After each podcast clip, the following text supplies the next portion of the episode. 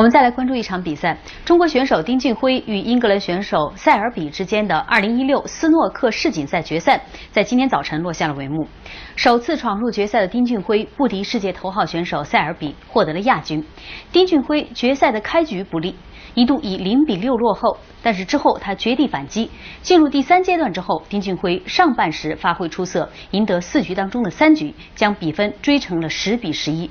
经过短暂的休息之后，丁俊晖失误增多，而塞尔比凭借几个关键分得分，最终锁定了冠军。